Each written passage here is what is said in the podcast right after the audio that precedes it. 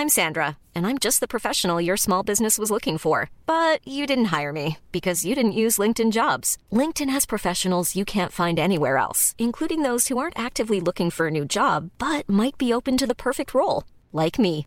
In a given month, over 70% of LinkedIn users don't visit other leading job sites. So if you're not looking on LinkedIn, you'll miss out on great candidates like Sandra. Start hiring professionals like a professional. Post your free job on linkedin.com/people today.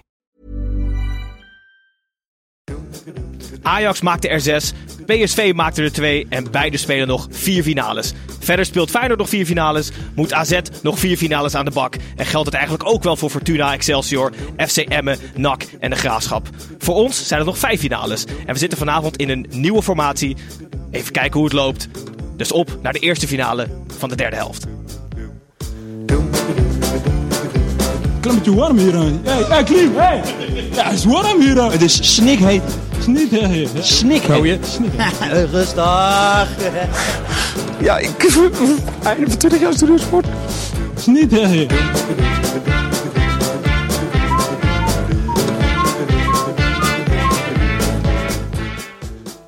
Goedenavond, luisteraars. Ehm, ik ben Gijs en het is een hele eer om weer op de stoel van Titus te mogen zitten.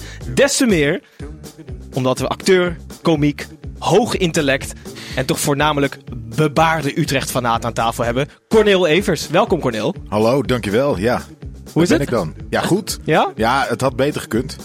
Ik eh, kom net uit het stadion gereisd om hier eh, op tijd aan te schuiven. Je hebt niet gegeten ook? Ik, ja, broodje, broodje worst natuurlijk in Utrecht. Dat doe je tijdens de wedstrijd.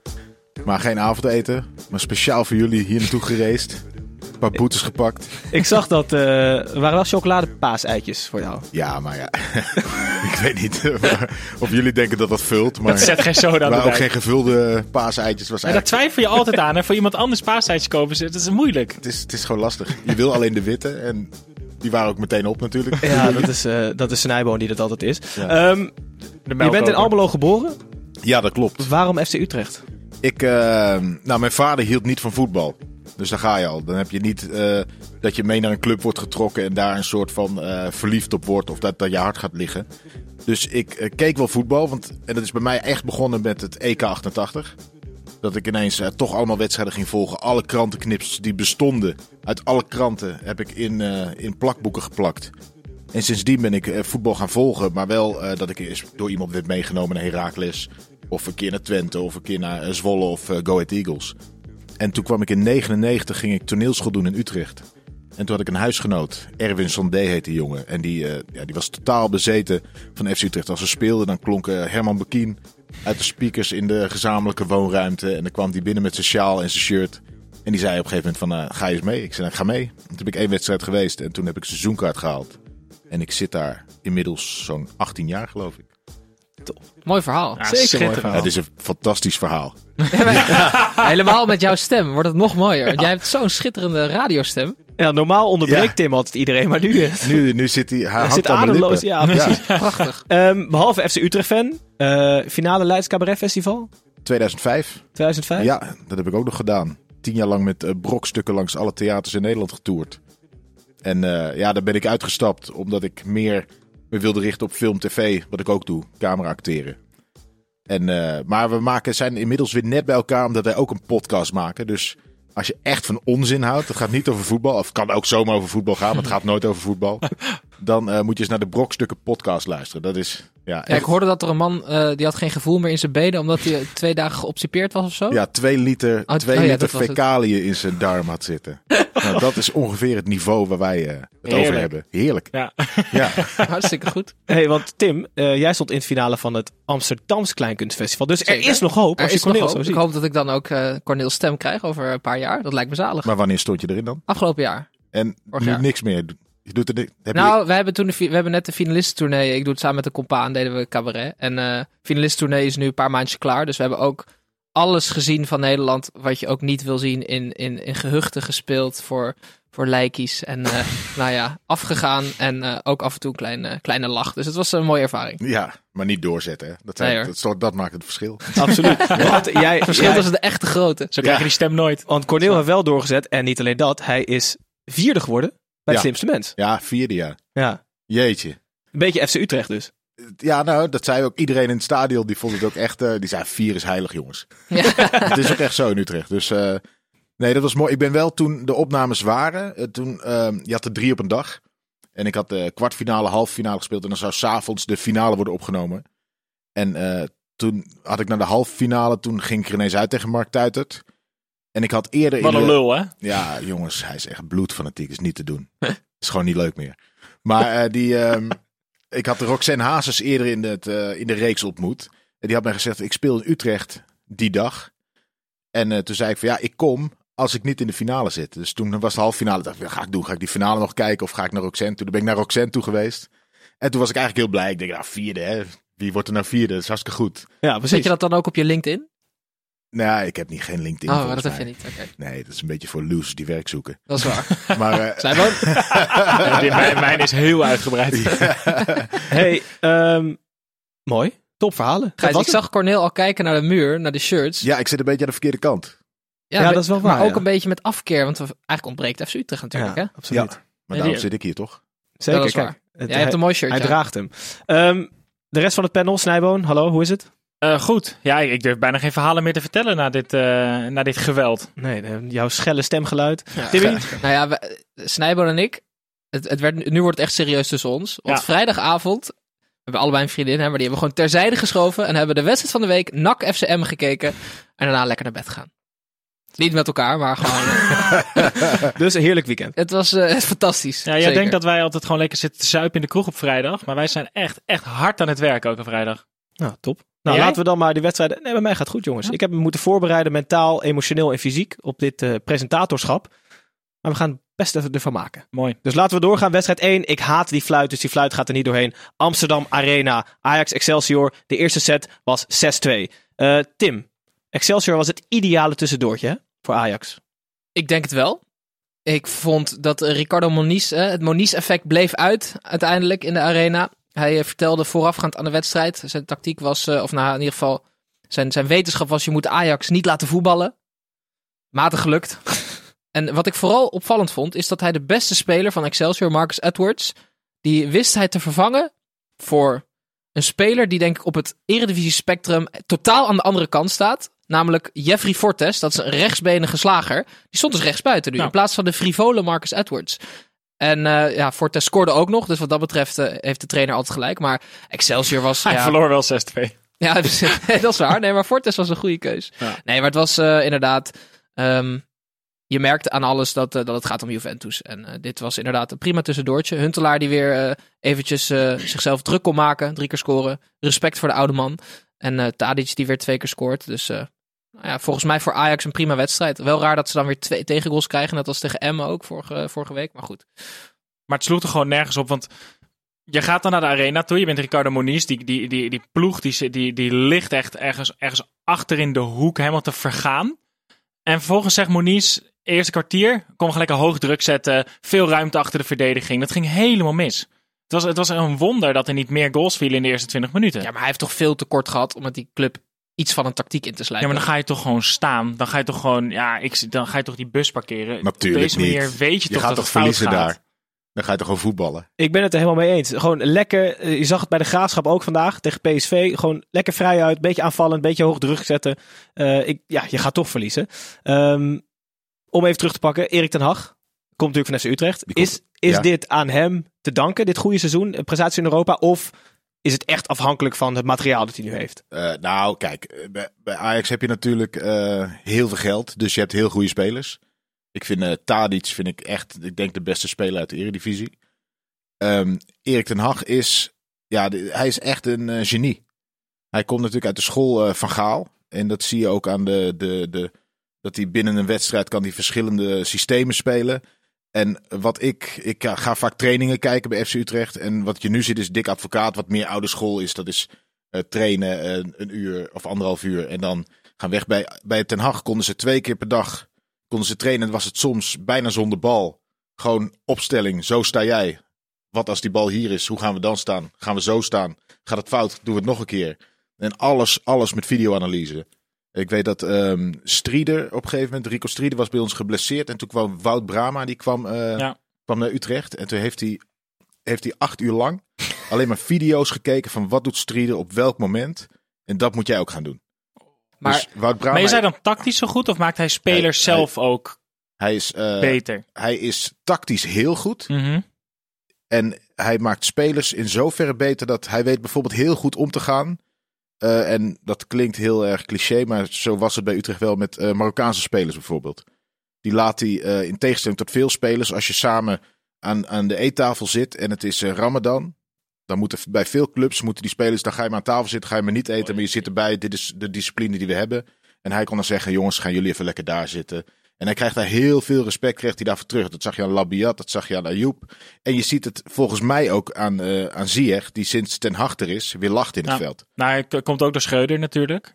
Waar hij een goede band mee had. daar Maar had hij in ieder geval Ten Hag snapt dus dat je niet 23 spelers hebt die je allemaal hetzelfde kan benaderen om resultaten te boeken. Ja, je hebt ja. 23 verschillende aanpakken nodig Ja. om En, een ploeg te smeden. Ja, en eh, ik weet niet hoe het bij Ajax is, maar bij Utrecht wist hij ook precies van ik moet die speler halen, want die kan dit voor mij doen. Ja. Het zijn echt pionnen. En dat, dat zie je niet vaak. eh, maar hij komt natuurlijk niet zo over in de media. Maar dat hoor je weinig over Ten Hag. ja, maar Echt ik, dat people management stuk. Ah, ik, ik, ik eh, ben het met je eens. Het is echt een bijzondere gast die echt bezeten is van het vak. En echt, tot in, echt krankzinnig tot in detail te werk gaat. Maar aan het eind van de streep, hoeveel punten gaat het schelen als je een jaar lang dik advocaat hebt of een jaar lang Ten Hag? Want volgens mij zijn ze toen vierde geworden of was het derde?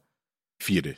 Ja, dat gaan ze misschien dit jaar worden ze dan vijfde, vierde, snap je? Dus uiteindelijk eh, valt het dan ook wel weer mee of zo. Ja, maar je, hebt, als je, je moet zo'n coach als Ten Hag, moet je dan kijken, wat kan je met je club doen als je zo'n coach een jaar of zeven kan behouden. Dat Ja. is Als het. Je moet, hem de tijd, je moet hem tijd geven. Ja, Hij was bij Utrecht natuurlijk ook echt, ging het echt goed. En toen stapte hij eruit omdat Ja. hij een betere kans kreeg. Ja. Ja. Dus wat dat betreft is het een fantastische coach, maar het is ook een matenaaier. Nee, ik, ik kan me... dat is het maar ook. het de is logisch dat hij verlaat deed, nooit toch? als eerste het schip. Nee, Was niet logisch? Nee, tuurlijk. Iedereen, iedereen in de voetbalwereld is een passant en denkt aan zijn eigen carrière. Ja. Dus ook Ten Hag. Ja. Ja. Helaas voor ons. Daar toen. was Van Ja. Seumer ook niet over te spreken. Hè? Omdat Ten Hag altijd eh, de eerste is die het heeft over een proces. Dat hij er toen uit was. Maar ik, ik vind dat je daar ook wel weer begrip voor moet hebben, toch? Of, of, eh, snap je dat echt niet? Nee, ik snap het persoonlijk. Op eh, persoonlijk vlak, vlak snap ik het heel goed. Maar ik snap ook heel goed dat Van Zeumeren die, die wil echt eh, eh, loy- loyaliteit van mensen verwacht en Ja. geeft. Mhm. Ja. Dat hij zich genaaid voelt op Ja. dat Ja. moment. Ja, maar die zag het ook al voor zich. Want als je zo'n jongen een paar jaar aan boord houdt, dan, dan kan je club echt een stap maken. Nou ja, ze hadden echt een, een, een plan. Hè? De, eh, Jean-Paul de Jong zou het overgenemen van Ten Hag. Daarom zat hij ernaast. Ja. En dat zou dan of aan het eind van eh, dat seizoen of het seizoen erna zijn. En ineens werd alles overhoop gegooid en moest Kwam hij ineens te vroeg. ingepast worden. Ja. En kwam het te vroeg, ja. We zullen het zo nog uitgebreid hebben over trainers van FC Utrecht en ook de opvolging van, van Dick Ik Advocaat. draai alles naar FC. John van der Brom. dat, is, dat is hartstikke goed.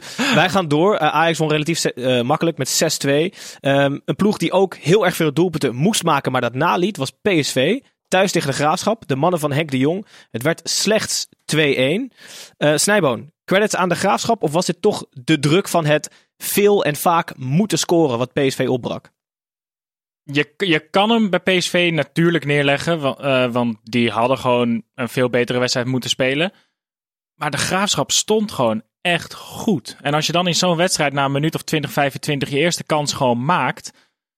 Ja, ook, ook echt credits aan de graafschap. En die gaan uiteindelijk, uiteindelijk ten onder. Eh, en ik denk over de hele wedstrijd gezien ook wel terecht. Want PSV was gewoon een stuk sterker. En op den deur zag je ook wel dat PSV boven zou komen drijven. Eh, maar ik denk dat Henk de Jong het eh, mooi samenvatte na de wedstrijd. Toen hij zei dat het mooiste moment van de wedstrijd was dat PSV ging tijdrekken aan het eind. Thuis Ja. tegen de graafschap. Want- Dan weet je als de graafschapcoach dat je het gewoon echt goed hebt gedaan die middag. Het is hier al een paar keer besproken. Henk de Jong had het vandaag goed staan. Van Bommel had weer een ander middenveld. Iataren, Sadilek en Rosario. Sadilek is iets aanvallender dan Jorrit Hendricks, maar tegen de graafschap en je moet scoren. Dan moet je toch iets meer creativiteit en aanvallende impuls op het middenveld hebben, of Ah, niet? hij had drie middenvelders. En die drie middenvelders hebben samen één goal gemaakt dit jaar.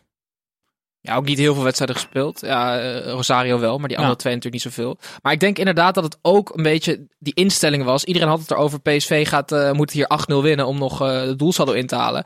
Als je met die instelling het veld ingaat, dan, dan gaat het bijna altijd fout. Omdat je moet eerst maar eens gewoon voorzien te komen. De Graafschap is redelijk in vorm. Hebben een aantal aardige spelers voorin. Je moet ook natuurlijk niet te enthousiast over de Graafschap worden. Maar eh, ze kunnen redelijk voetballen uiteindelijk. Dus Maar heeft PSV zelf gezegd, wij moeten hier veel scoren? ik nee, Of kwam dat Maar, van maar ja? Mark van Bommel zei er wel in de persconferentie. Ik heb wel eens 11-0 gewonnen van San Marino. dus die liet wel zulke dingen dan vallen. Ja, Ja, ja, ja. Dan, ga je, dan creëer je wel een verwachtingspatroon. Dat is waar. Ik denk zelf dat PSV voornamelijk gewoon steeds drie punten moet halen om kampioen te worden. Worden ze kampioen als ze nog vier keer winnen? Dat, Dat, ik zegt ook. Daniel Schwab namelijk ook. Die zegt, ik ben ervan overtuigd als, als PSV, als wij nog vier keer win, winnen of wint, dan staan wij gewoon met die schaal. En Tim, jij hebt ook al eerder gezegd, jij was ervan overtuigd dat Ajax nog een misstap gaat maken. Dat ben ik nog steeds, ja. Ja. Dat is niet 12 na... mei, dames en heren. In, de Ajax eigen, in, de- Utrecht. in het eigen stadion tegen FC Utrecht. Ben je Maar- erbij? Zeker. Schwab heeft bijna Ajax de titel gegeven. Hè? Die kopte hem aan het eind nog even bijna achter Soet. En als je dan kijkt wat hij tegen Ajax zelf deed, dan had hij toch al een mooi aandeel kunnen hebben in een Amsterdamse titel. Absoluut. Nou ja, maar dus- waar echt, het probleem bij PSV, ik wil het wel echt even benadrukken. Is de winterstop. Nee, voor mij, ja, naast dat ze na de winterstop gewoon een stuk slechter zijn. Maar in de winterstop hebben tegenstanders vol- volgens mij gewoon heel goed gekeken naar hoe moet je PSV bestrijden. En dat is gewoon super veel druk op de flanken. Zorgen dat je Lozano en Bergwijn zo goed mogelijk tegenhoudt. Of in ieder geval daar dubbele mandekking. Want die middenvelders een seconde of anderhalf seconde langer aan de bal laten. Is gewoon niet het risico tegen PSV. Want er zit gewoon te weinig in. Ja. Dat middenveld creëert gewoon niet genoeg. Dus als je alles op die twee flanken gooit qua verdediging. Dan heb je echt 80% van PSV's aan- aanvalskracht gewoon eruit. Zij hebben voor de winterstop hebben ze drie punten laten liggen. Dat was die nederlaag tegen Feyenoord, wat natuurlijk kan gebeuren. Na de winterstop hebben ze 13 punten al verspeeld. Dus voor de winterstop 17% puntverlies Ja. van alle punten. En na de winterstop reeds 83%. En er zitten zulke rare uitslagen ook tussen tegen Emmen. Weet, daar ging het al meteen mis. Dus wat je zegt is misschien wel waar. Eh, in de winterstop hebben alle ploegen eventjes PSV geanalyseerd. En een, een, een mooi strijdplan eh, gemaakt. En ja, ik hoop voor ze dat ze nog vier keer winnen. Want dan hebben ze de schaal. Maar anders... eh, Ik snap niet dat je, als je ziet hoe het vandaag loopt, dat je niet een, een Gutierrez of een Pereiro brengt centraal, zodat je centraal gewoon meer voetbal krijgt. Ik snap dat gewoon echt niet, dat je dan dat vaste spelletje blijft spelen van Lozano inspelen, Dumfries vol gas eroverheen, 90 minuten. Ja, maar gast, Pereiro, als je die thuis tegen de Graafschap opstelt, gaat hij ook op 50% spelen. Die speelt nooit eh, gemotiveerd tegen de kleine clubs. Dus dat is niet de, de juiste speler. Misschien ook je taak als trainer. Ja, maar dat is los van dat Pereiro dat nooit kan opbrengen. Snap je? Dus ik vind hem dus niet de geschikte speler. hier, hier, hier kunnen we nog heel lang over discussiëren. Gaan we ook doen.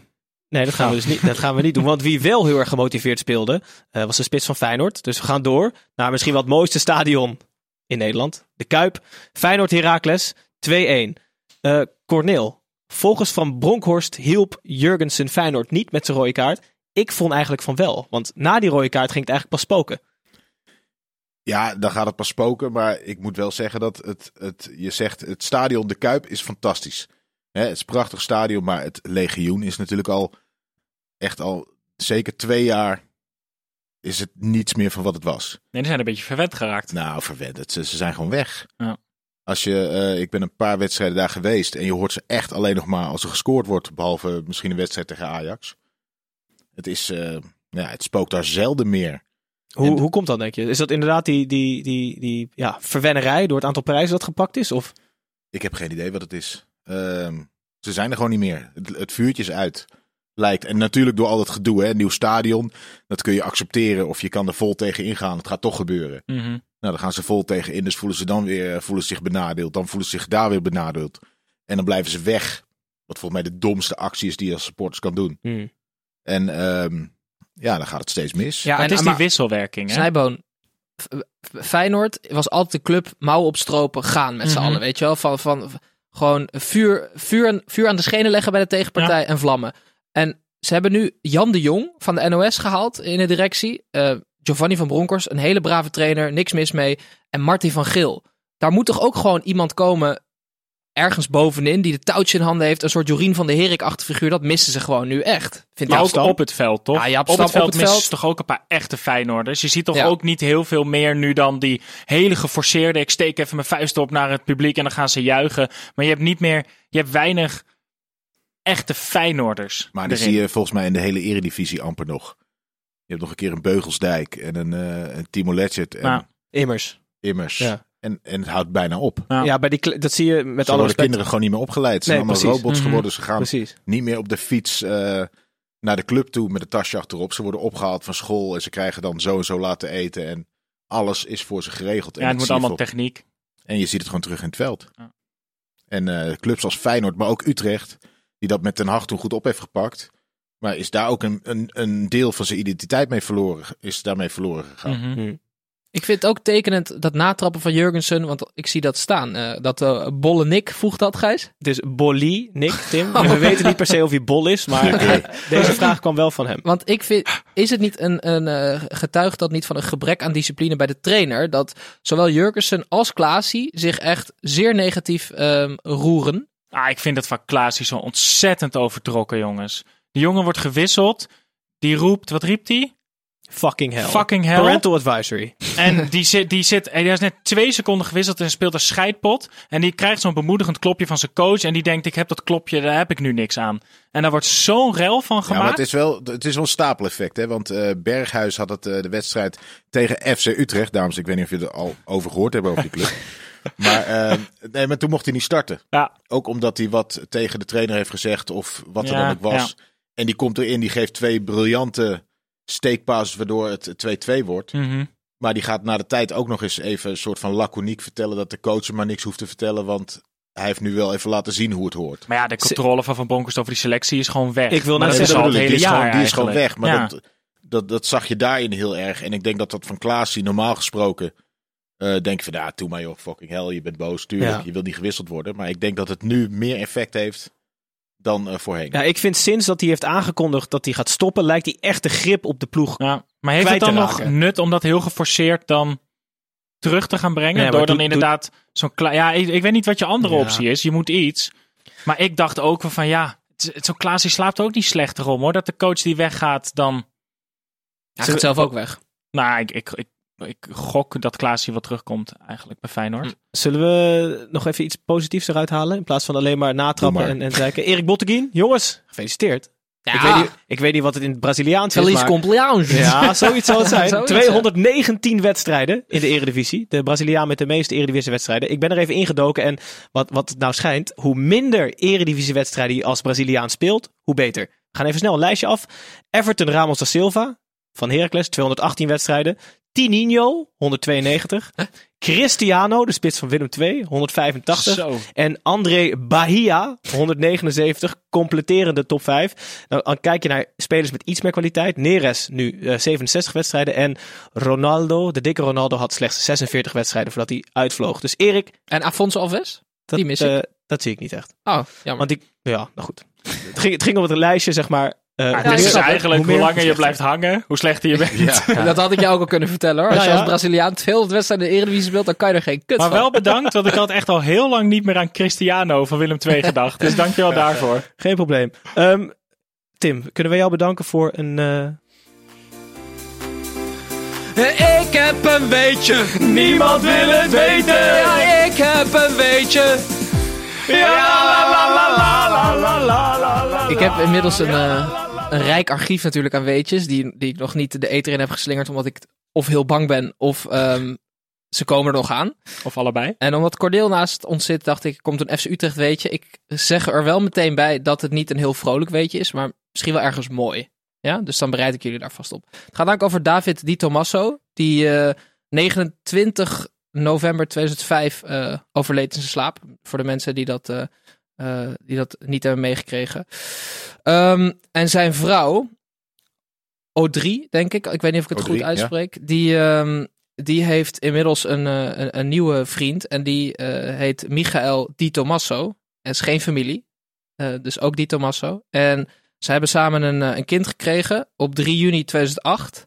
Ehm, en die is speciaal een dag eerder gehaald. Omdat op 4 juni de trouwdatum was van David en O3. Hmm. Dus eh, en ze wilden niet bevallen op de trouwdag. Zeker. Maar dus Di Oké. Tommaso eh, leeft letterlijk nog voort, zeg maar, in het huwelijk en in, in de liefde bij O3. Eh, ik moet er wel bij zeggen, dit komt uit het boek van Juri van de Buske. Ik heb het niet zelf eh, onderzocht, maar was Mooi. is wel mooi, mooi. Wist je dat of niet? Nee, deze, deze kende ik niet. Ik vind Wel dat eh, ja. spandoek altijd heel mooi. Nou ja, het is sowieso eh, mooi dat... ehm, ik, ik weet het echt nog als de dag van gisteren dat hij, dat hij overleed. We hadden net eh, van Ajax gewonnen. Dat is natuurlijk in Utrecht is dat nou ja, echt iets, iets groots. En ehm, ik zat in de auto geloof ik toen ik het, het nieuws hoorde. En ik ben toen ook naar de Galgenwaard gereden. Daar, daar, daar lagen al bloemen en weet ik veel wat allemaal voor de deur. En het was echt, het was echt heel, erg, heel erg verdrietig. Want het, eh, ja, het, hij was het jaar ervoor ook eh, eh, verkozen tot speler Ja. van het jaar. Dus daarom heet die trofee sindsdien ook de David Di Mm. Tommaso trofee. Die Audrey nog altijd uitreikt Juist. aan de, aan de speler. En ja, nee, het was... Daar, daar is trouwens ook mijn respect voor Wesley Sneijder geboren. Want die hadden we natuurlijk een dag ervoor nog uitlopen voeteren. Maar dat was de eerste, de eerste speler van een andere club. Die persoonlijk naar de club kwam om ook een bloemetje te leggen. En zijn condolences mede te delen. En daar heeft hij groot applaus voor gekregen. Eh, ja, het is eh, nog steeds, weet je, nummer vier wordt die gedragen. En, en iedereen weet dat. Ja. Het is, eh, ik, ik droeg laatst in een berg sport, het programma wat ik doe bij RTV Utrecht. eh, droeg ik een uh, trainingsjackje met nummer 4 erop. En toen kreeg ik van allemaal mensen ook commentaar van hoe kun je nou nummer 4 dragen? maar dat was een, een shirt wat Jens Toornstra in het publiek, of een jasje in het publiek had gegooid Mhm. bij een memorial wedstrijd. Ah, Waardoor er Ja, altijd nummer 4 iedereen vier erop. Dus Ah. toen moest ik het uitleggen, toen was het ook goed. Oké, dat is echt zo'n jasje van. Maar als eh, je een shirt met 4 en Di Tommaso mag natuurlijk nog altijd. Maar niemand anders. Niet vieren en, eh, en je eigen naam erop. Tenzij Nee, die nee. Tommaso heet. Ja, dat is waar. Ja, nee. Oké. Ja, mooi weet je. Mo- Ja. Mooi verhaal ook nog wel. Ehm, laten we Iets hopelijk, hopelijk naar iets vrolijkers gaan. Eh AFAS-stadion. Er zal vast wel weer een, een straffe wind gewaaid hebben. AZ-ADO. 2-3. Snijboon. Dit was echt, echt een krankzinnige pot voetbal. Ja. was niet normaal. Ik heb denk ik zelden een club zoveel kansen missen als AZ. Die hadden deze pot echt met, met, met nou ja, ze verliezen denk ik 3-2, maar ze hadden hem 10-0 kunnen winnen. Eh, ze komen achter. Wel vooral de eerste helft. Ja, maar wat Ja. hadden ze? 20 schoten? 20 Op goal? schoten. Ja, ja. in één helft, ja. En, en het waren niet allemaal afstandsschoten. Er zaten echt één op eentjes in. En balletjes die opzij gelegd hadden moeten Ja, worden. Guus Til En- op zoek naar succes. Ja, en het zal die polwind wel zijn, want we weten dat het altijd als het, als het waait in Nederland, dan stormt het in het AFA-stadion. Dus daar zullen ze wel last van gehad hebben, maar AZ had deze pot makkelijk moeten winnen. En uiteindelijk maken ze dan die 2-2 vlak voor tijd door, door een, ja, een wat druistige actie van Becker. Die, eh, die, zoals wel vaker gebeurt, een medespeler even over het hoofd zag en dacht: ik ga gewoon langs die zijlijn hollen. En nog een minuut later krijgt Becker die bal. Die krijgt even nog tijd voor één actie. En die doet, het, die doet wat hij precies wilde doen. Hij zei: Ik ga die ene speler voorbij. Ik trek naar binnen toe en ik schiet hem in een lange hoek. Nou, denkt Becker dat heel vaak en gebeurt het zelden dat hij het ook op die manier uitvoert. Maar het lukte hem deze keer. Mooie goal. En dat is natuurlijk ja, eh, schitterend. Dat is, dat is wat voetbal is. En Ja. eh, Wat ADO voetbal ook met, eh, is, Snijboon, Gijs, mag ik Oh. alsjeblieft de wat de VAR, of niet? Eh, als ik hem zo even kan vinden, ja. Scheidsdijk. Moet u niet even gaan kijken? Wat een VAR!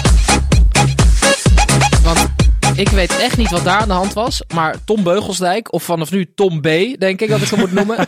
die kreeg een gele kaart voor een charge. Waar je denk ik zeven maanden het ziekenhuis in kan worden geschopt. En hij hij heeft helemaal niet gekeken ook. Hè? Het was gewoon geel en daar daarmee Ja. bleef het toch?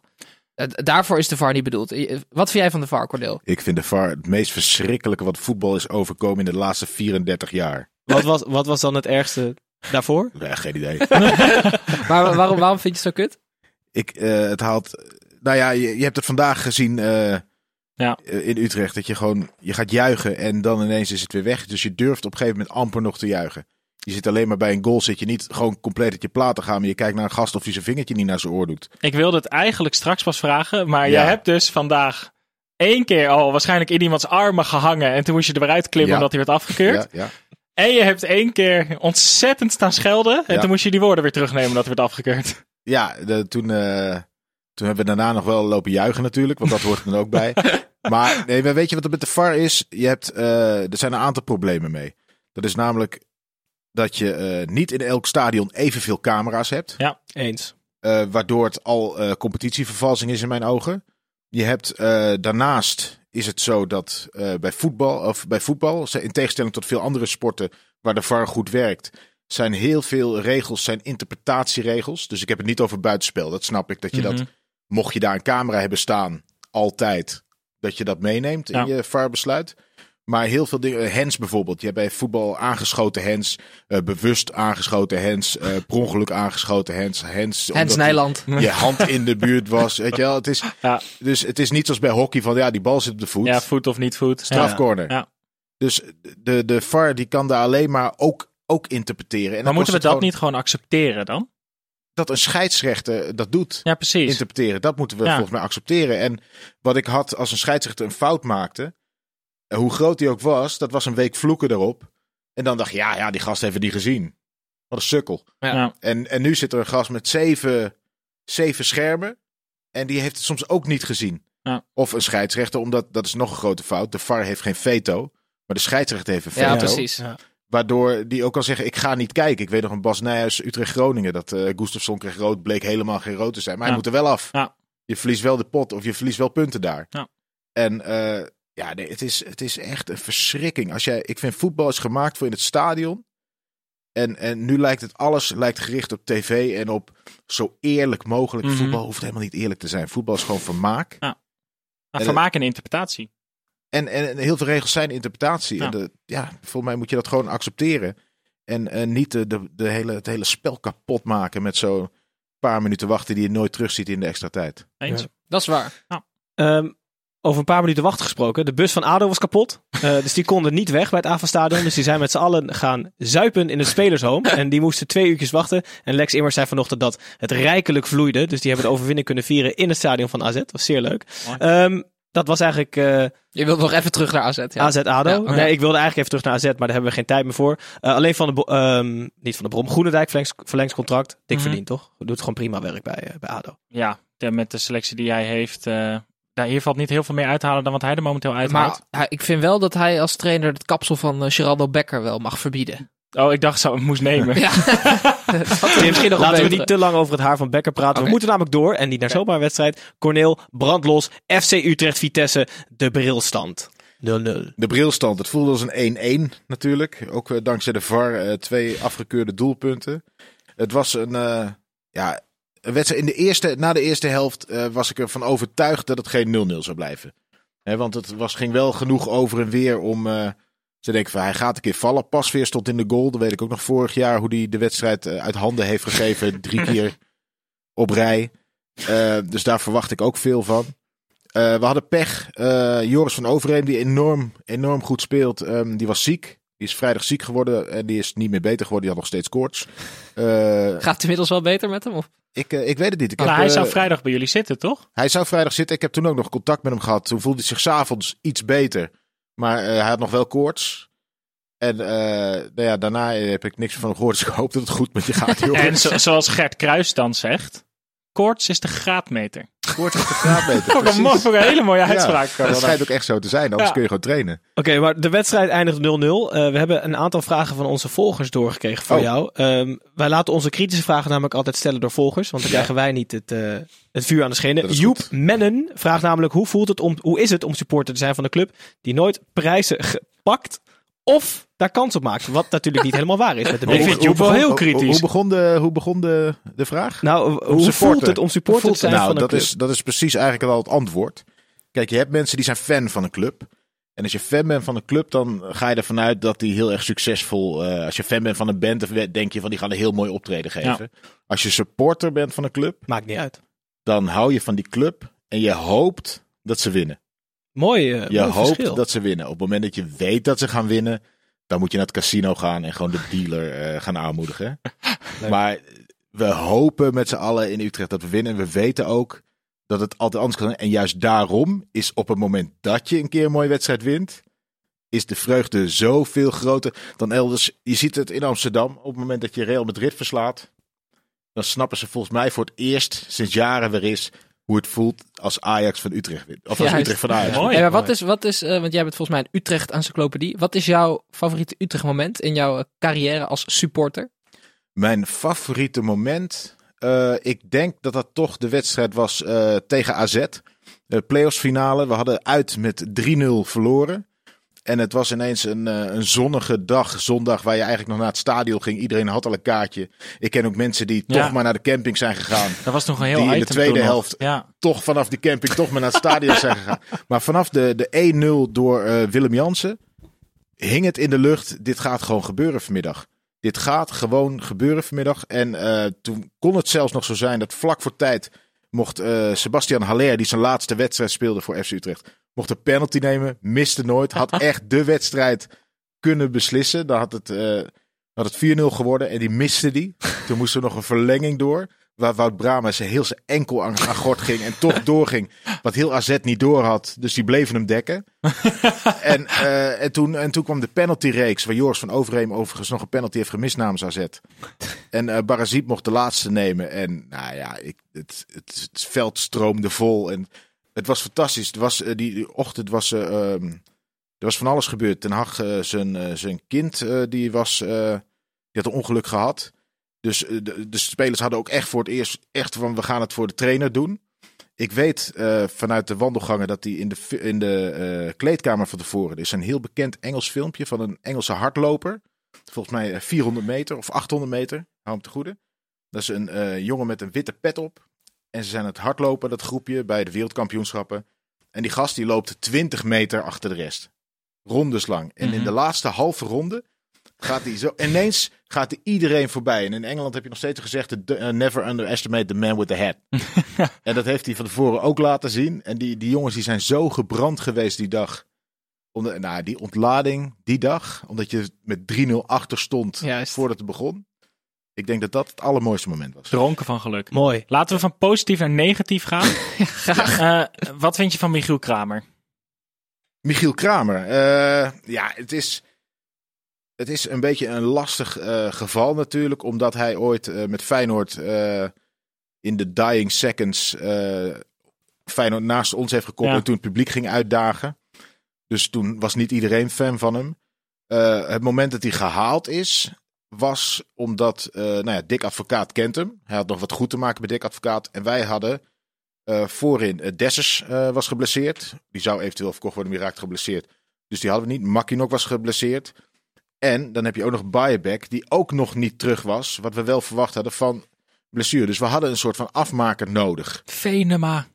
Ja, maar, ja, ja, maar Venema is een verhaal apart. Dat wordt even, dat wordt even echt van, van de grote namen van FC Utrecht. Alleen voetballend eh, tegen AZ, tegen maar Feyenoord, dat Kramer soort dan? clubs. Ja, maar Kramer kan, eh, dat, die, die kan oorlog maken. Ja, dat zeker. En die, kan, en, die, en die kan wel, die kan wel, als je de wedstrijd toen tegen PSV, hij kan wel een bal vasthouden en afleggen. En ehm, dus het type spits, of het nou precies Kramer moet zijn of niet, maar het type spits hadden we wel, of hadden we niet. Oké. Laat ik zo zeggen. We hebben het eh, Ja. eh, een paar weken terug met Freesia over Ruud Boymans gehad. Die wordt weer fit. Ja, Volgend jaar Ruud Boymans weer halen en dan Kramer ja gewoon we hebben eruit. het al een keer weer geprobeerd en toen werd hij toch maar niet fit. Ja, Ruud Boymans is wel een, eh, een cultheld in Utrecht. En dan kan je Kramer gewoon wegdoen. Ja, maar Kramer Ehm, gaat weg in de zomer. hè. Zijban had trouwens ook nog een heerlijke eh, nieuwe suggestie voor een spelregel. Ja, ik heb het al met Cornel ga- over gehad. daar, daar hebben we ook geen tijd meer niet voor. mee Ik moet op de stoel van Tieten Ja. zitten. We moeten, we moeten door. Ik wil nog één ding vragen. Gaat Sean van der Brom Utrecht in de top 3 laten eindigen volgend seizoen? Of het seizoen daarna? Ik denk dat hij een hele goede optie is om dat te bewerkstelligen. Leuk. Kijk. Politiek, Politiek. Van der Brom is ook zo'n speler. Heeft hij bij AZ denk ik ook wel gewoon laten zien. Die kan wel echt wat neerzetten. Dus. En hij kan jonge spelers inpassen. Het enige probleem is wel dat hij graag 4-3-3 speelt. En dat wij het nu toch weer in 4-4-2 beter weer zijn gaan spelen dan de 4-3-3 die we Ah, maar dan komt wel goed. Daar komt wel goed. Hallo. Hey, la, la, la, van de week, van de week, wedstrijd van de week. De wedstrijd van de week, vorige week gekozen, NAC Emmen. We zijn verschrikkelijk over de tijd heen, maar toch gaan we nog Dat heel is mooi, want er eh, gebeurde ook niet heel veel in deze wedstrijd. Nou ja, 1-1. Tim, is het doek gevallen voor NAC of niet? Eh, ja, het doek is gevallen voor NAC. En wat mij opviel eh, op die vrijdagavond, met, lekker met Snijboon op de bank, is het gebrek aan totale creativiteit bij zowel NAC als Emmen. Er is één speler, Gijs, een van jouw favorieten. Dat is Anko Jansen. Die geeft, dat is de enige die wel eens een paas geeft waarvan je denkt van, hey, die zag ik niet aankomen. Er kwam meteen het doelpunt uit voor FC Emmen. Ik vond dat ze brutaal speelden, want eh, je verwacht avondje NAC. eh Emmen speelt natuurlijk ook nog heel erg tegen degradatie. De druk staat erop. Kwamen gewoon op 0-1 voor. En toen raakte Jansen geblesseerd. En toen zakte Emmen ook in elkaar. Ehm, trouwens, die Arias is wel de allerslechtste spits die ik ooit in de Eredivisie gezien heb. Die kon ergens in de 80ste minuut kon hij de bal gewoon binnenlopen. En hij is zo slap als hij is super sterk fysiek, maar mentaal is hij verschrikkelijk slap. want hij deed totaal niet zijn best. Die bal ging er niet in. En eh, even later schiet Palmer Brown, die er ook helemaal niks van kan trouwens. die schoot hem bij NAC, schoot hem erin. Eindigde in 1-1. Eh NAC had wel het ongeluk van de degradant, want ze deden wel eh, de best. Maar Hij had deze pot gewoon 3-0 moeten winnen en ook kunnen winnen. kopbal op de lat, weet je die er net niet ingaat. Dus ze hadden, ze hadden pech. Ehm, en Kjell Scherper die ging weer ehm, ouderwets de fout in met een hoge bal. Nou ja, hij maakte een eh, kleine ketser. Ja. Daar kwam uiteindelijk de goal uit. Maar ik vind vooral het gebrek aan creativiteit bij alle 22 spelers vond ik echt eh, ernstig om te zien. Want het- ja, je hoopt toch altijd dat ook die kleinere clubs een beetje proberen te voetballen. Eh moet ik door of niet? Gijs, je Nou, knop, je, je vingers op de knop. staat op Gooi Gijs, erin. Cornel deed het aan het woord. Laat mij ook een keer. Ja, ja, we zijn heel streng. Oké, nou dat, eh ja, NAC Emmen 1, nee, NAC degradeert. En je hebt geen, toevallig geen lookalike of zo erin staan. Oh, ja, nou, het zegt. ja, het is, het is eh, ik heb geen lookalike, Gijs, maar we hebben een suggestie gekregen en ik vond hem alleraardigst. Het ging namelijk om eh, centrale verdediger Menno Koch. Die ken, ken jij die? Jazeker. Ja, die ken jij. En kijk je ook Temptation Island? Nee. Oké, ik ook niet. Maar Nee. ehm, dit was een suggestie en hij leek verschrikkelijk erg. Het was namelijk eh, niet Menno Koch die de aanvoerdersband droeg van NAC, maar eh Jitse uit Temptation Island 2019. Dat is een 22-jarige Belg. Ik dacht dat juist dat Menno Koch zich op had gegeven voor Temptation Island om zijn salaris van volgend seizoen een beetje te kunnen compenseren. Jitse Strubbe. Heel goed. Ehm En van wie Cornel. kregen we die? Oh ja, Oh ja. heel goed. Die kregen we van, ik ga hem nu eh, opzoeken. Volgens mij is het namelijk Bierkantes XXL. Inderdaad. En er zijn nog kaarten. Oké, heel goed. Ehm Cornel, we laten altijd de gastenwedstrijd van de week kiezen van volgende week. Kan ik hem invullen? FC. Nou, nee. Dat moet, dan ga je weer naar Emmen, hè? En dat wordt volgens mij wordt het makkie. Volgens mij is Feyenoord AZ eh, Ook leuk. de wedstrijd op de wedstrijd- AZ Cup. waar, het, waar het overal om gaat. Vier- Vierde, derde, vierde, vijfde plek. En waar Zeker. de deur voor de vierde plek open wordt gezet voor Utrecht als het aan jou ligt. Ja, daar hadden we vandaag denk ik moeten winnen. Maar ja, je weet maar nooit. Volgende week de druk erop. We gaan in een ongelooflijk rap tempo gaan we er nu doorheen. Dit is de jingle voor buitenspel. En met buitenspel nemen de jongens, en ik hoop jij ook, eh, een opvallend ding mee. Wat buiten de velden gebeurd is. Volgens En mij heb ik Cornel hier niet over geïnformeerd. Dat is niet gebeurd, Nee, maar, maar- ik verwacht Maar je mag er wel over ik luister wat nadenken. jullie doen. En Precies. dan, eh, Dan beginnen we bij Snijboon. Wat heb je meegenomen, Ik jongen? ga er heel snel doorheen. Ehm, er is een, eh, een River Plate fan die heeft eh, echt een hele, hele zure week gehad. Die heeft namelijk op zijn been een QR-code laten tatoeëren. Die doorlinkte naar het YouTube-filmpje met de hoogtepunten van de Copa Libertado- Libertadores finale. Nou heeft iedereen op Twitter heeft die video bij YouTube gemeld als, eh, als ehm, ongepaste eh, inhoud. En die heeft YouTube die video dus verwijderd. Dus nu heeft hij een QR-code Dus, die leidt naar een die 404 page not QR-code found. is echt 20 bij 20 centimeter op zijn kuit. En die linkt naar een, eh, een ehm, error 404 page not found. Tim. Hartstikke leuk. Eh, Zeker leuk. Ja, Sloetski zat vandaag op de tribune omdat hij vorige week natuurlijk Geuze Bujuk gekapitteld heeft om het feit dat hij een verschrikkelijke wedstrijd gefloten heeft. En er was een man, en hij verdient echt alle credits en hij heet James McMath. Ik weet niet of je het filmpje gezien hebt, waarin hij een rapmuziek onder Sloetski's commentaar absolutely heeft. top eh, level, Champions League level. Yes, and all referees very open, very friendly. Smile, jokes, shake hand. He never say hello, he never say goodbye, he never shake the hand. He never ask me on my each question when I ask him why you didn't use the VAR, for example, in the first most important, he has to do the right things and to make the right decisions. Yes, because he's arrogant. He's too selfish. He's, he thinks he's God, and all 21 Nou, we laten hem hierbij, maar hij kan in ieder geval nog altijd een mooie rapcarrière Mocht het goed. als trainer niet lukken, Cornel, heb je al iets? Ja, het is niet echt buiten de velden, maar ik wil nog even over eh, Michiel Kramer een, eh, een dingetje. Toch om het recht te zetten. Ik weet dat hij bij de spelersgroep enorm goed ligt. En dat blijkt ook toen hij uit- laatst eh, vorige week eindelijk, of twee weken geleden, eindelijk scoorde. Heeft hij daarna de hele selectie getrakteerd op een heerlijke eh, taart. Dus eh, dat is ook Michiel Kramer. het is niet alleen kroketten, het is ook taart, dames en heren. Wat voor is een- taart? Het was een soort uh, van een crème taart, een hele luxe. hij Ze heeft waren- uitgepakt. Ze waren er vol van, eh, letterlijk. Leuk. Mooi. Mooi. Wat een aardige jongen, hè, die Ja, Kramer. Nee, maar Ja. het is een hele aardige jongen. Ja, en ook nog een wereldvoetballer, hè? Niet alleen aardig. Ja, Hij fantastisch. is sneller dan je denkt. absoluut. Ieder Sneller weg, dat je denkt. Nee, precies zo lang als afgesproken. Oké, we, we hebben nog eh, drie wedstrijden. We hebben nog ongeveer min drie minuten. Dus we moeten er echt als een, Nou, ra- waar? als een is razende Dat is een doorheen. podcast, toch? Ja, dat is een Kunnen podcast. mensen toch ja. zelf bepalen Ja, maar ik, ophangen? Nee, maar linkje naar de derde helft is zeg maar eh, drie kwartier. Ja? Dus officieel een derde helft. Je hebt de eerste en tweede en derde Ja. helft. Dus moeten we aan de drie kwartier houden. Dus ja, maar extra tijd, hè? Ja, Ja, zes minuten is bij. Utrecht. We is minuten. hebben, kan. we hebben een hele actieve VAR hadden we vandaag. Hè? Dat heb je wel gezien. Zeker. Ehm SC Heerenveen, FC Groningen, derby van het noorden. Jan Olde Riekrink op non-actief gesteld. Eh Snijboom, wat, wat vond je ervan? Ik vond het een, ehm, een hele matige derby van het noorden. Qua voetbal in ieder geval. Had je iets anders verwacht? Ehm, ik had in ieder geval wel wat meer strijd en wat meer passie verwacht. Het was ook heel mak op veel momenten. Eh, ik verba ja, het, weer Paul Gladon. De Facebook-spits. Dit zijn Wolves supporters die, die snappen echt niet meer wat er in de wereld aan de hand is. Hè? Want die hebben de jongen daar zien voetballen. Die kon er helemaal geen kloten van. En hij scoort nu gewoon. Hij, hij rijgt de punten aan één hè, voor, voor Groningen. Dit is het zevende punt wat hij eigenlijk binnenschiet voor ze. In een maand. FC Groningen pas twee keer verloren in 2019. Zijn uitstekend bezig. Ehm, is ook FC Barcelona opgevallen. Ludovic Reis eh, gaat naar de talent pool. Of is onderweg naar de talent pool voor Barcelona. Corneel gaat hij het halen? Nee hè? Barcelona B. Ja, Nou, precies. Misschien. Maar dat moet hij toch niet doen. Nou ja, tuurlijk wel Snijboon. Lekker man. Lekker weer. Daar een beetje ballen. Geld. Tuurlijk. Dan wordt hij verhuurd aan Sociedad of zo. Nou, dat is prima. Ik vind Eh, trouwens dat uh, Heerenveen heeft de, wel nu de trainer met de allermooiste naam. Hè? De stripheld, Johnny Jansen. Dat is toch geniaal? Johnny Jansen en de vier wedstrijden of zo. Ja, zoiets precies. zou het Zoiets. zijn. Hartstikke leuk. Eh, mooi. Het is daar echt een rommeltje. hè? ja, het is gaan niet genoeg tijd om dat uit te leggen, tijd want dan gaan we echt veel- over de Het is nog tijd veel erger dan we horen, ja. Ja, Klopt. Ehm, nou, dat, dat moet je eigenlijk volgende week weer aanschuiven om, om het een beetje uit te een leggen. soort cliffhanger. Ja. Ehm, we gaan door naar Tilburg. Eh Isaac Kadabra tegen Pek Zwolle. Werd eigenlijk weer 2-0. Eh, Alexander Isaac, het is ongelooflijk. hè. 12 wedstrijden, 12 doelpunten. Hij rijgt de records aan één, Tim. Ja, en eh, het hoogtepunt vond ik dat half Eritrea uitgerukt was. en in, in het Koning Willem II. Ik weet niet hoeveel Eritreese mensen in, in Tilburg wonen. Of zijn die denk je speciaal voor Isaac daarheen gereisd? Ik heb geen idee. Overgevlogen, denk ik. Ik denk dat de hele Eritrese gemeenschap van Noord-Brabant er zat. In ieder geval. Ja, het was echt heerlijk. Met vlaggen en alles. Terwijl hij is gewoon zweet, hè. Dus ik weet niet. Maar eh, Nee, hij vond het zelf ook mooi. ja, hè? hij vond het ook mooi. Zijn ouders komen uit Eritrea. Zoiets was het. Dus 12 uit 12. Ja, ongelooflijk. Hoe kan het, hè? Sol weg. eh, Echt krankzinnig. niemand heeft het meer over Sol. En eh, ja, je hebt denk ik één keer in de 15 jaar dat je een, een, een huurling hebt die per ongeluk het seizoen redt. Jij zei het al, hè? Het, eh, Isaac heeft gewoon het seizoen van Willem II gered. Eh, Dat hij scoort. hij, wees, hij wees naar mij. Ja, Cornel zal heeft de dat credits gezegd. krijgen. Nee, de, de luisteraars weten dat wij niet zulke slimme dingen zeggen. Nou, Cornel. Cornel, dan heb ik er nog wel eentje voor je. Hij Ja. heeft nu zeven eredivisiewedstrijden op rij gescoord. Een evenaring van het record. Corneel, wie was de vorige speler die zeven eredivisie, eredivisiewedstrijden op rij scoorde? Op rij.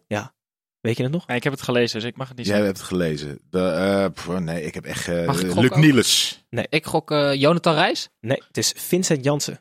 Oh ja. Oh. Ja, Voordat ja, hij... En je eh, ziet waar hij nu is, hè? Hij staat gras aan het maaien bij Tottenham. Dus dat doet hij Fantastisch. uitstekend daar. Ehm, laatste wedstrijd. Fortuna VVV. De lange afstands derby. Ja. Werd 1-1. Ja. Maar veel zieliger of veel vervelender is dat The Son of God is volgend jaar niet meer bij VVV Snijboon. Nee, we hoeven het eigenlijk over twee dingen inderdaad te hebben. Die derby is een derby, terwijl die twee steden liggen 60 kilometer uit elkaar. Dan zou dus Ajax-ADO ook een derby zijn. En ehm, Ralf Seuntjes eh, gaat VVV verlaten. Die wilde zelf voor drie jaar bijtekenen. VVV wilde één jaar. Het werd twee jaar. En toen kreeg hij geen salarisverhoging. En toen zei hij, dan eh, eindigt het hier voor mij bij VVV. En die is nu ehm, eh, aan het flirten alsof hij op Tinder zit eh, met NAC Breda. dus als Ralf Seuntjes volgend jaar niet in Breda voetbalt, dan zou dat mij zeer verbazen. En ik denk dat hij daar ook mooi past op welk niveau dat dan is. Eh, lijkt me een, op dit moment een hele nuttige speler voor NAC. En VVV is gestrompeld naar de 34 punten. Ze zijn officieus veilig. Eh, Ja. Gefeliciteerd. Nog een seizoen Eredivisie voetbal in Venlo. Ehm, We hebben nog een vijfde man we eigenlijk. hebben zeker nog een vijfde man. Daar gaan we nu naartoe. Normaal hebben we namelijk een matchfixing. Dat is een voorspelling die meestal niet uitkomt. Ehm, maar nu hebben we een combinatie met een luisteraarsfragment. Die is ingestuurd. En daar wil ik heel graag jullie mening over horen. Ja, mooi. Dit is Hans Nijland hier. En wij houden deze zomer rekening met vertrek van Ritsi Doan. Dus als jullie daar bij de derde helft nog het goede vervangen weet, dan houden we ons graag aanbevolen. Oké, mooi. Voor, eh, of een dronken Hans Nijland of niet echt Hans Nijland. Ik weet het niet. Snijboon, Eh, wie raad jij aan? Als hij op rechts speelt, eh zal ik Bekkertje halen van ADO. Tim. Ik heb twee opties. Eentje wil ik er graag. ja, maar ik heb een huur- en een koopoptie. Twee snelle. Huuroptie Marcus Edwards. Koopoptie Younes Namli. Maar Namli is ook een goede voor ze. Ja. Ja, ik denk dat ze Namli niet kunnen krijgen. En ik denk dat ze Doan heel erg gaan missen. Ik zou die Seuntjes oppikken en hem gewoon daar niet in. Ben je, ben je Ja. fan van de Son of God? ik, eh, nou, hij, is echt, hij is echt veel beter dan mensen denken. Hij Ook kan sneller, hè? Ook Ja, sneller hij dan ziet er gewoon echt niet goed uit, maar hij is echt, eh, hij is echt een goede voetballer. Ja, Het is ook zielig dat hij dan net 30 is, maar er Goeie echt al kop. uitziet Ja. alsof hij 42 is. Ja, maar ja, Net als jij, Snijboon. Ja. Oké. een beetje foppen. Werkt soms. Ik denk, nou, die ga ik niet dekken, die gast. Ja, dat is heel goed, ja. Nou, Hoe vond je het, Gijs? ik vond het, eh, het was, ik kreeg het een beetje warm op een gegeven moment. Het, het, het werd heel erg lang uitgemeten over van alles nog wat. Daarom niet minder interessant. Uitstekend. Eh Cornel, Ja? We zijn er doorheen. Oké. Helaas. Dankjewel. Ja, je Vond het een hele tijd beetje heel leuk? erg op je ding te kijken. Ja, nou ja, ik heb hier een officiële timer. En anders worden mensen weer woest dat ze hem niet tijdens hun treinreis kunnen afluisteren. Maar ook op de terugweg nog moeten. Excuses, dames en heren. Nee, geen excuses. Ik had hier nog wel drie kwartier kunnen zitten hoor. Nou, ik ook wel. En dat gaan we ook doen. Hey, eh, niet getreurd, want het is een internationale kalender. We zijn woensdagnacht, zijn we er weer. Het is rekken en strekken, het is bijkomen, het is de conditie bijhouden. Woensdagavond laat nemen we weer op. Het is een internationale week. Dus eh, tot donderdagochtend allemaal. Dankjewel.